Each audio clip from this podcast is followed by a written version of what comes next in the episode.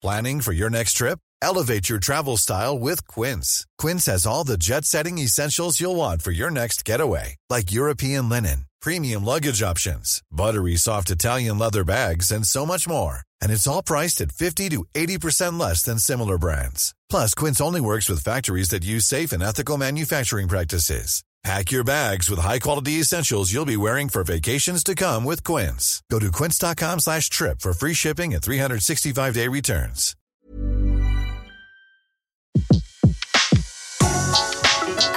Le meilleur de séances radio est maintenant sur We Love Cinéma. Aujourd'hui, le filmographe est consacré au jazz dans le cinéma. Sur Séance Radio par BNP Paribas. Bonjour à tous, euh, bonjour Antoine Cyr. Voilà que s'ouvre un nouveau filmographe, un filmographe euh, plein de films, euh, un peu comme d'habitude, mais aussi plein de, plein à raborde de musique, et pas n'importe quelle musique. hein. Mais oui, aujourd'hui je vous propose un filmographe un peu particulier qui se veut une variation autour d'un sujet aux ramifications immenses, jazz et cinéma, un thème qui fait euh, pour la première fois en 2013 l'objet d'un festival à Paris. Et bien j'ai pensé que c'était, euh, sans chercher à être exhaustif, l'occasion de partager quelques coups de cœur.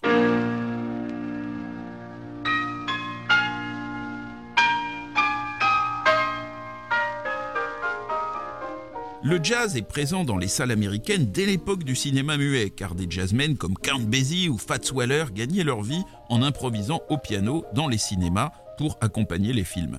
Mais si le lien entre jazz et cinéma est aussi naturel, c'est peut-être parce que le premier film parlant de l'histoire, réalisé par Alan Crosland et sorti le 6 octobre 1927, s'appelait Le chanteur de jazz.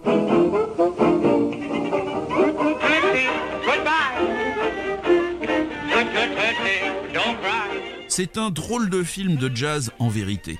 Non seulement le casting du chanteur de jazz est entièrement composé de blancs, mais l'univers dans lequel il se déroule est fort éloigné de Harlem ou des champs de coton de Louisiane. C'est l'histoire d'un jeune juif, fils du chantre d'une synagogue, qui veut faire carrière dans le music hall malgré la violente opposition de son père. Il a prévu de monter un spectacle de jazz qui doit faire de lui une vedette, mais la première de ce spectacle tombe un jour de Yom Kippour. Or, son vieux père, qui doit chanter à la synagogue, en est empêché par la maladie. Finalement, le fils chantera les chants juifs traditionnels en remplacement de son père, qui va mourir dans la joie en entendant la voix de sa progéniture.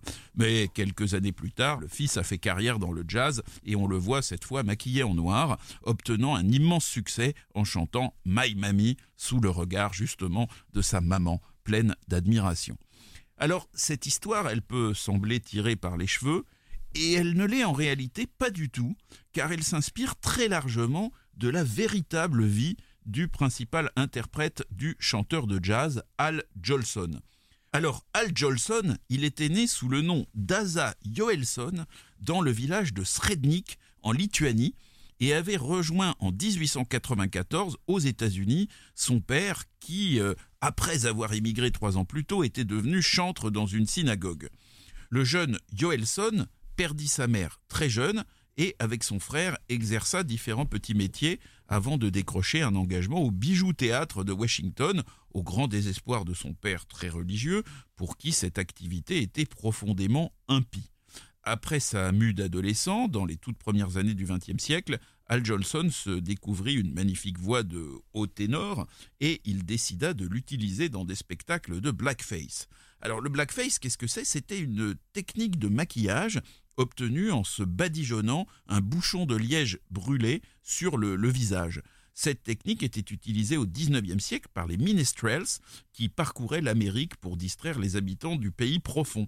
À l'origine, le, blackface dépeignait les Noirs sur un mode qui était plutôt euh, fortement entaché de, racisme. Mais au moment où euh, Al Jolson s'en empare, c'est plutôt devenu simplement une, convention, une, une tradition théâtrale. Et d'ailleurs, le, le chanteur sera respecté par la communauté noire alors qu'il va faire l'objet d'un boycott par le Ku Klux Klan. Au début de la carrière de Jolson, le blackface et le jazz sont encore relégués dans les théâtres de, de seconde zone. La première étape vers la reconnaissance, c'est l'année 1906, où Jolson est venu chanter à San Francisco pour rendre le moral à la population sinistrée par le tremblement de terre. Et alors là, le ténor euh, au maquillage noir va complètement éclipser un autre ténor qui était pourtant une considérable célébrité, Enrico Caruso, qui était lui aussi venu chanter à San Francisco. Il faudra cependant attendre 1911 pour que Jolson gagne le droit d'apparaître à Broadway, dont il va devenir rapidement l'une des vedettes numéro 1. Et les cinq chansons qu'il chante dans Le chanteur de jazz permettent d'ailleurs de se faire une idée de son immense talent. À l'origine, seule la partie chantée devait être sonore, mais Jolson improvisa une tirade parlée juste après la chanson d'Irving Berlin, Blue Skies, et c'est ainsi que naquit véritablement le, cinéma parlant, même s'il va falloir attendre en fait juillet 1928 avec Lights of New York de Brian Foy pour voir sortir un film au dialogue entièrement sonorisé. Al Jolson, il va mourir en 1950 après une partie de cartes euh, avec des amis. Il avait fait euh, l'objet en 1946 d'un biopic réalisé par Alfred E. Green, tandis que le chanteur de jazz va lui faire l'objet de deux remakes, l'un par Michael Curtis en 1952 avec Danny Thomas et l'autre par Richard Fleischer en 1980 avec Neil Diamond. Et en version originale et sans sous-titres évidemment, voici Al Jolson face à, sa chère maman, bientôt interrompue, vous allez l'entendre, par l'arrivée de son sévère papa. And darling, oh, I'm going to take you to Coney Island. Yeah? Yes, I'm going to ride on the shoot to shoot. Oh. And you know, in the dark mill? Yeah? Ever been in the dark mill? Oh, no, I was... Well, with me it's all right. I'll kiss you and hug you, see if I don't. now, Mama, Mama, stop now. You're getting kittenish. Mama, Listen, I'm going to sing this like I will if I go on the stage, you know, with this show. I'm going to sing it jazzy. Now get this. Blue sky, smiling at me, me, me, me. Nothing but little blue sky. Do I see? Do, do, do, do, do. Bluebird singing a song. Nothing but little bluebird all day long. You like that slapping business? Never saw the sun shining so bright. Never saw things going so right. Noticing the days hurrying by. When you're in love, oh, don't they fly? Blue days, all of them gone. Nothing but Et voilà, le papa est arrivé à crier stop la suite de la scène. Et muette, accompagné évidemment, comme dans les films muets, par des cartons. Voilà où le jazz a rencontré le cinématographe. Cette riche histoire qu'Antoine Cyr a décidé de raconter aujourd'hui dans le filmographe sur Séance Radio. Alors comment allons-nous passer du film de blackface au film montrant de véritables jazzmen et souvent des jazzmen noirs? Pendant une décennie, les musiciens de jazz n'occuperont qu'une part minime dans la production d'Hollywood. Dès 1929, tout de même, King Vidor réalise Alléluia, le premier film parlant au casting entièrement noir, qui n'est pas consacré au jazz, mais dans lequel cette musique est extrêmement présente. Et la même année, Dudley Murphy réalise deux courts-métrages consacrés à d'immenses artistes de jazz. Saint Louis Blues avec Bessie Smith et Black and Tan avec Duke Ellington. En 1934, la Paramount produit un court-métrage intitulé Cap Calloway's Heidi Ho, du nom de la chanson fétiche du grand chef d'orchestre qui faisait à l'époque en alternance justement avec Ellington les beaux jours du Cotton Club. Et puis en 1938, William Nolte réalise ce qui est probablement le premier long métrage consacré à des artistes de jazz noir, The Dukey Stops, avec Lena Horne dans le rôle d'une jeune chanteuse qui doit quitter la petite troupe où elle se sent bien pour aller monnayer son talent dans toute l'Amérique.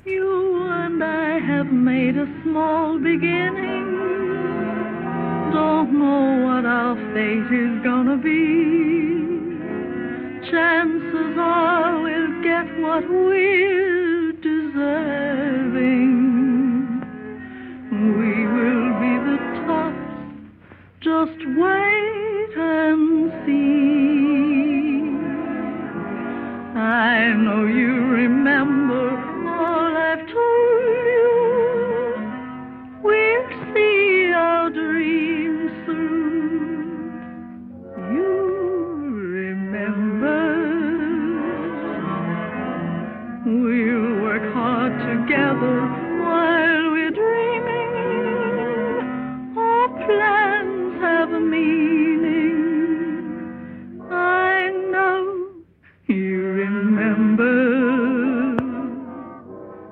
Lena Horne dans son premier film, donc The Duke Stops. C'était en 1938. Elle avait 21 ans tout juste. On poursuit notre balade musicale entre jazz et cinéma avec Antoine Cyr, le filmographe de séance radio. Et nous voici en 1941. Et en 1941, Victor Scherzinger réalise Birth of the Blues, une grosse production en noir et blanc avec quelques inserts d'images fixes en couleur.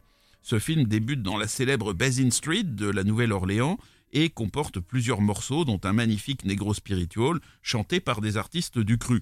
Mais il est quand même entièrement conçu comme un écrin pour Bing Crosby, grand chanteur blanc, qui, s'il est parfaitement à l'aise avec le jazz, est tout de même plus un génial artiste de variété qu'un véritable jazzman.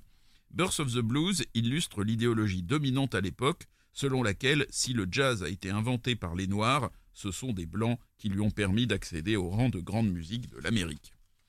Échappant à cette vision, le film qui mérite d'être vraiment considéré comme fondateur en matière de jazz au cinéma, c'est Stormy Weather, produit par la Fox en 1943 et réalisé par Andrew Stone.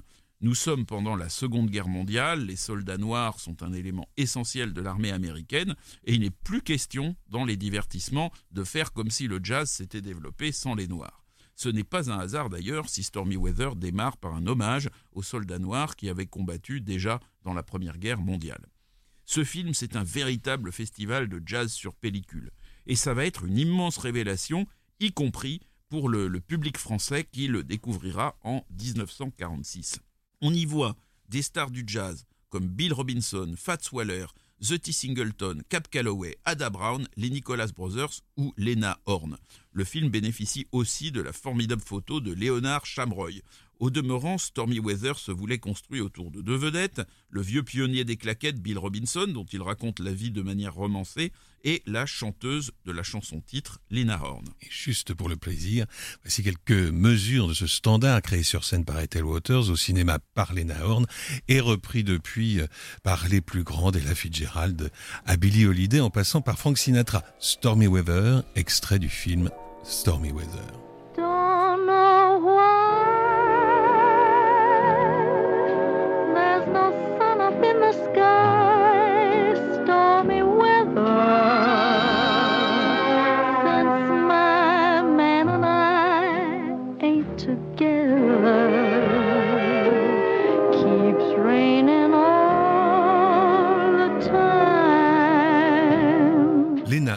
Chante Stormy Weather, un grand moment, mais, mais, mais, mais, mais. Mais les Mais- vedettes qui crèvent l'écran dans le film Stormy Weather s'avèrent être Cap Calloway et les deux danseurs jumeaux, les Nicholas Brothers. Ils font de la chanson Jumping Jive, jouée à la fin du film, un chef-d'œuvre rythmique et visuel exceptionnel. Fred Astaire a dit que ce numéro, c'était ni plus ni moins le plus beau moment de comédie musicale qu'il ait jamais vu de sa vie. Et sauf le respect sans borne que j'ai pour lui, je ne suis pas loin de penser qu'il a raison. D'où vient la magie de ce morceau? La chanson débute par une très belle prestation de l'orchestre de Calloway, qui permet aussi de mesurer la formidable classe de ce pur génie qu'on va revoir pour la dernière fois au cinéma en 1980 dans ce qui est à sa manière un grand film de jazz, les Blues Brothers.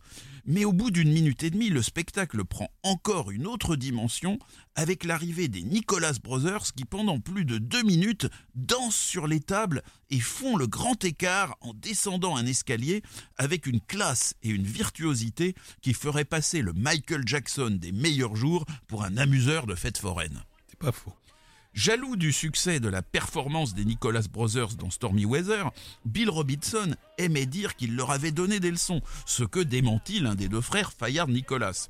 Il disait Il nous a juste donné quelques trucs de routine pour les soft shoes, mais pas plus. Comme ça, quand on se croise à des concerts, il nous annonce Mes petits gars sont là, les Nicholas Brothers, et nous allons faire un numéro ensemble.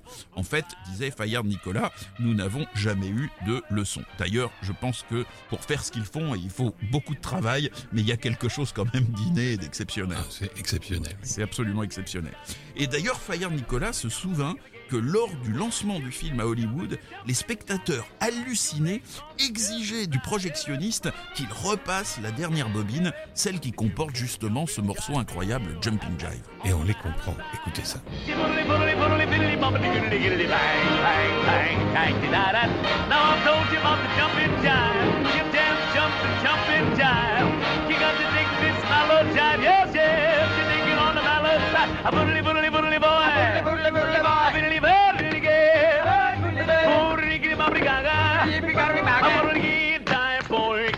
Going to gaga. Boom, boom, boom, see the night,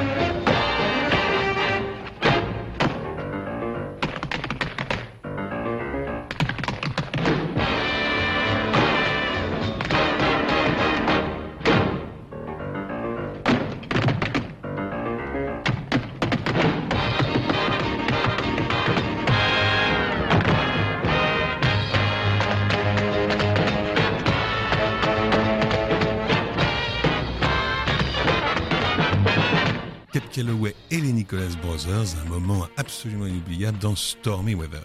Mais il ne faut pas rater non plus le magnifique pianiste et chanteur Fats Waller qui interprète Ain't Misbehavin', autre morceau de bravoure de ce film. Vous voulez parler de ça?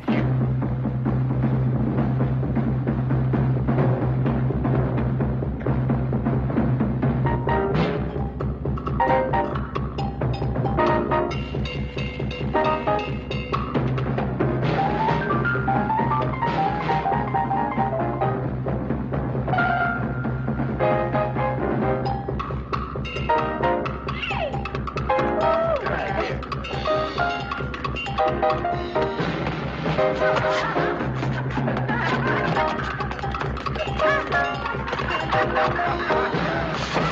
you.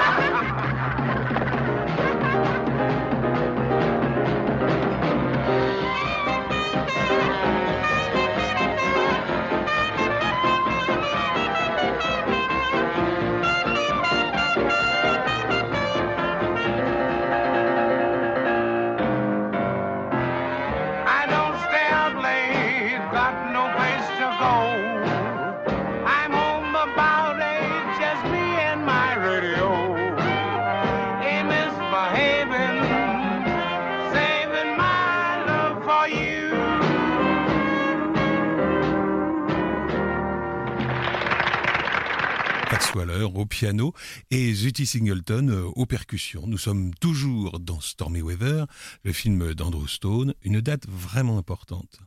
Oui, Stormy Weather, c'est une date euh, et une étape essentielle dans l'histoire euh, du jazz au cinéma, mais son message va peut-être au-delà de la musique, puisque Malcolm X, le célèbre prêcheur et défenseur des droits des Noirs, dit ainsi dans son autobiographie qu'il a été profondément marqué par ce film. Exactement le même jour que Stormy Weather sortit un autre film dont le casting est entièrement composé d'artistes noirs, Cabin in the Sky, réalisé par Vincente Minelli avec le concours de Busby Berkeley et produit par Arthur Freed pour la MGM. Et baptisé en France Un petit coin aux cieux.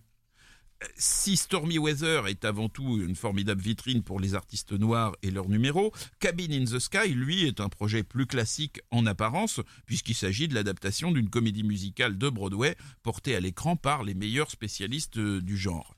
Mais Cabin in the Sky représentait tout de même un vrai pari pour la MGM, car son casting de noir excluait quasiment toute sortie du film dans plusieurs États du Sud encore profondément marqués par le, racisme. Le scénario de Cabin in the Sky est une transposition du mythe de Faust. Little Joe Jackson, un joueur invétéré et interprété par Eddie Rochester Anderson, promet à sa vertueuse épouse Pétunia, que joue Ethel Walter, qu'il renoncera à son vice. Et à la première occasion, il se rend dans un casino et il est mortellement blessé dans une bagarre. Là, il arrive dans l'au-delà et il rencontre des représentants du ciel et de l'enfer. Et en raison de ses engagements à s'amender et grâce aux prières aussi de Pétunia, un sursis lui est accordé avec une mise à l'épreuve.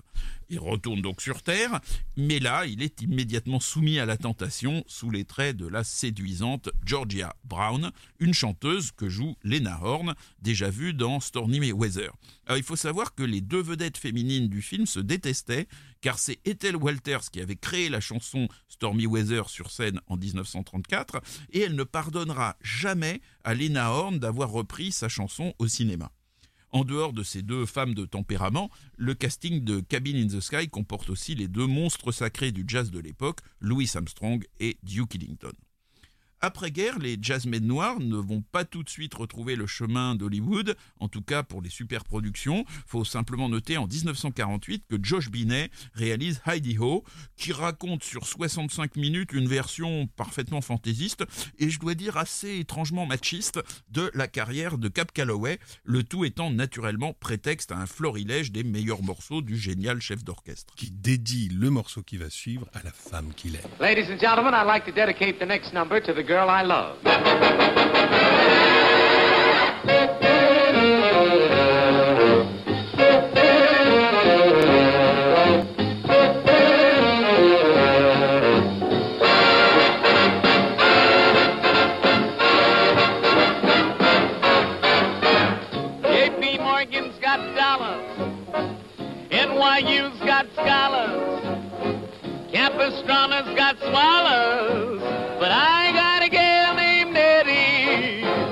62nd Street loves its rebops. Every butcher loves a pork chop. Every flower loves a dewdrop. But I love a girl named Nettie. Cap Calloway, dans son propre rôle dans IDO, fameuse onomatopée, vous vous souvenez? I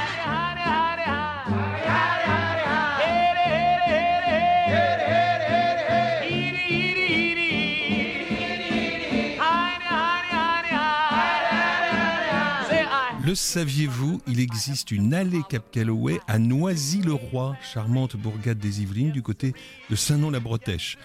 Bon, on reprend notre promenade, toujours avec Antoine Cyr, nous voilà en 1951. Et en 1951, Michael Curtis réalise euh, Young Man with a Horn, avec un titre français, La femme aux chimères, comme d'habitude particulièrement fidèle à l'original. C'est un très bon film qui s'inspire, sans le nommer, de la vie de Big Spider Baker, un grand trompettiste de jazz blanc qui était mort très jeune et qui s'était taillé une légende d'artiste maudit. Kirk Douglas est entouré dans ce film de Lauren Bacall et Doris Day.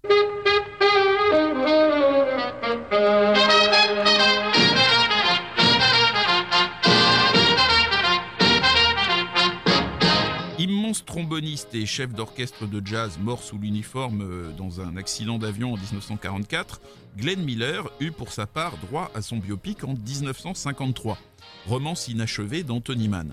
C'est James Stewart qui jouait le rôle de Glenn Miller.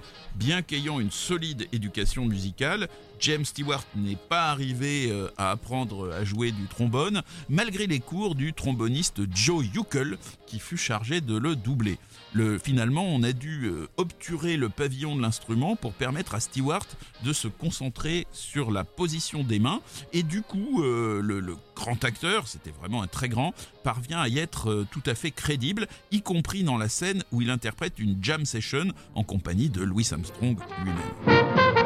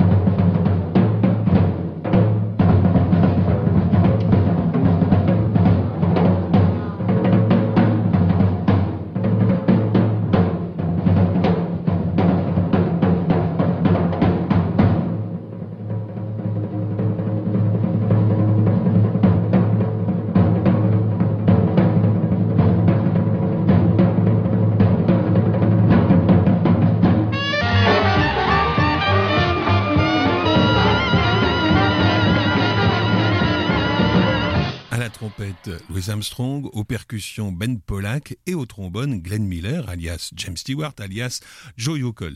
Extrait de Romance inachevée, de Glenn Miller Story de l'autre côté de l'Atlantique, le film d'Anthony Mann pour lequel Henri Mancini recevait à 31 ans sa première nomination à l'Oscar de la meilleure musique. C'était en 1955 en Amérique.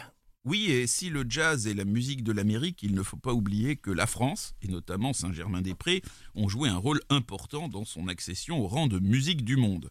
Le grand film de Saint-Germain-des-Prés, c'est bien sûr Rendez-vous de juillet, un film de Jacques Becker qui raconte la vie d'une bande de joyeux copains, amoureux et rêveurs, qui sont unis par la passion du jazz. Une génération de jeunes acteurs accède à la célébrité avec ce film, Daniel Gélin et Maurice Ronet chez les hommes, Nicole Courcelles et Brigitte Aubert chez les femmes. Mais c'est aussi le film qui permet à la France profonde de découvrir, aux côtés du cornettiste noir Rex Stewart, le grand clarinettiste et saxophoniste Claude Luther, qui va être pendant près de 50 ans le pape français du jazz.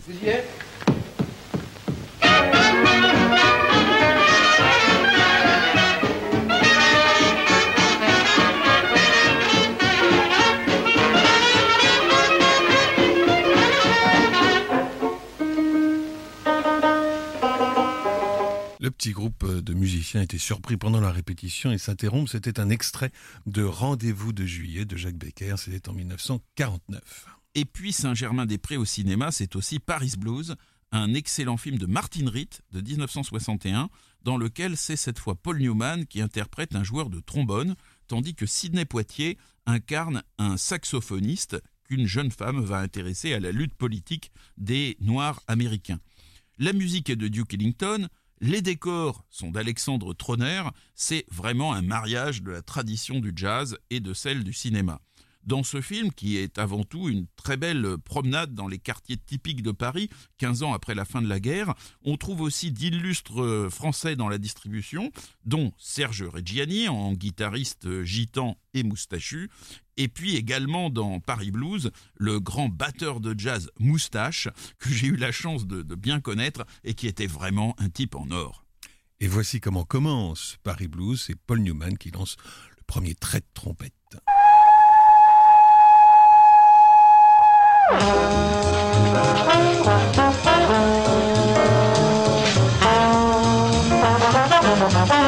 you.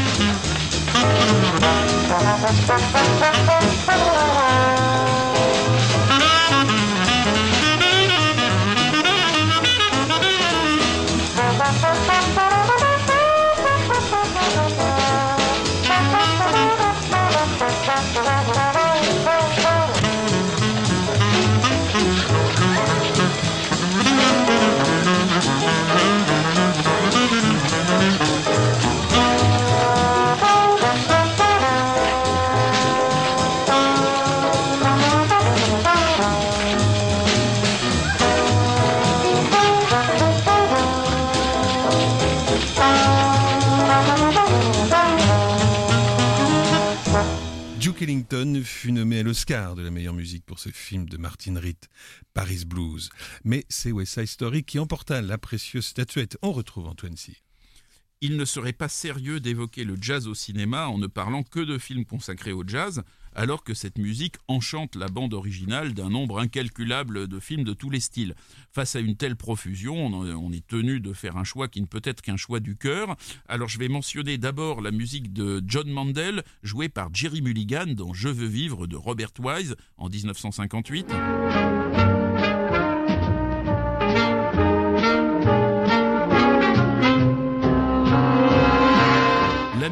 Composée et interprétée par Miles Davis dans Ascenseur pour l'échafaud de Louis Malle en 1958 également.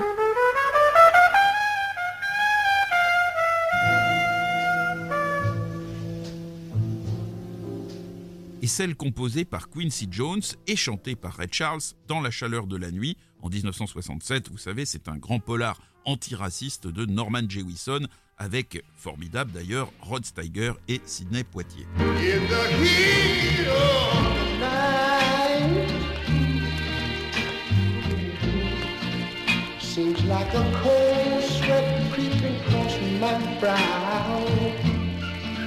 Whoa, Pour moi, le jazz dans les films, c'est également Georgia, ce merveilleux film d'Arthur Penn sur quatre jeunes confrontés aux vanités du rêve américain dans les années 60 et qui est rythmé par la célèbre chanson de Ray Charles, qui est aussi le, prénom du principal personnage féminin du film, interprété par Jodie Tellen.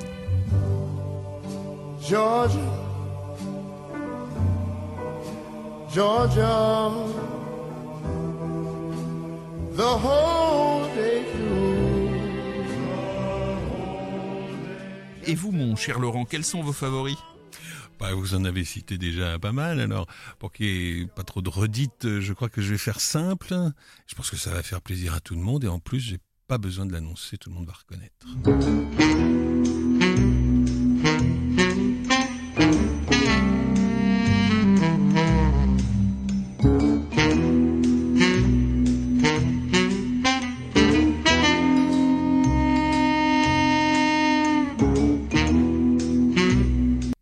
Jazz et cinéma, La Panthère Rose, Henri Mancini, 1963. Que voulez-vous que j'ajoute? Ah bah, Je crois qu'on l'a dans la tête pour la journée. Voilà, merci à qui?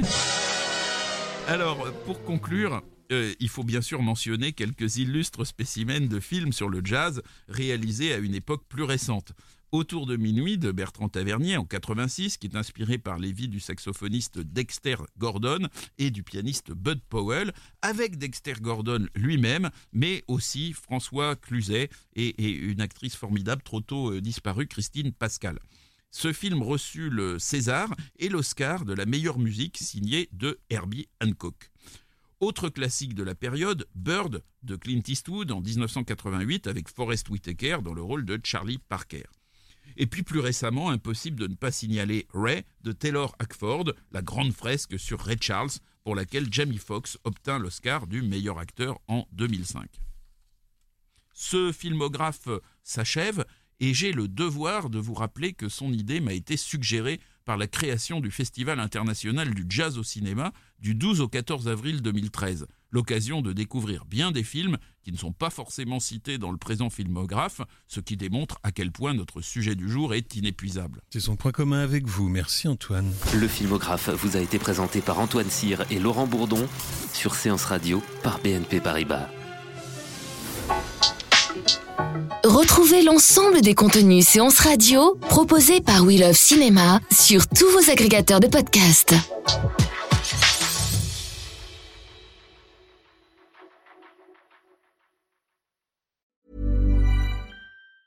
Planning for your next trip?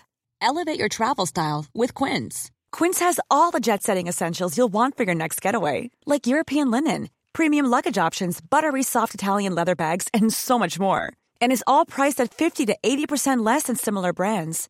Plus, Quince only works with factories that use safe and ethical manufacturing practices. Pack your bags with high-quality essentials you'll be wearing for vacations to come with Quince. Go to quince.com slash pack for free shipping and 365-day returns.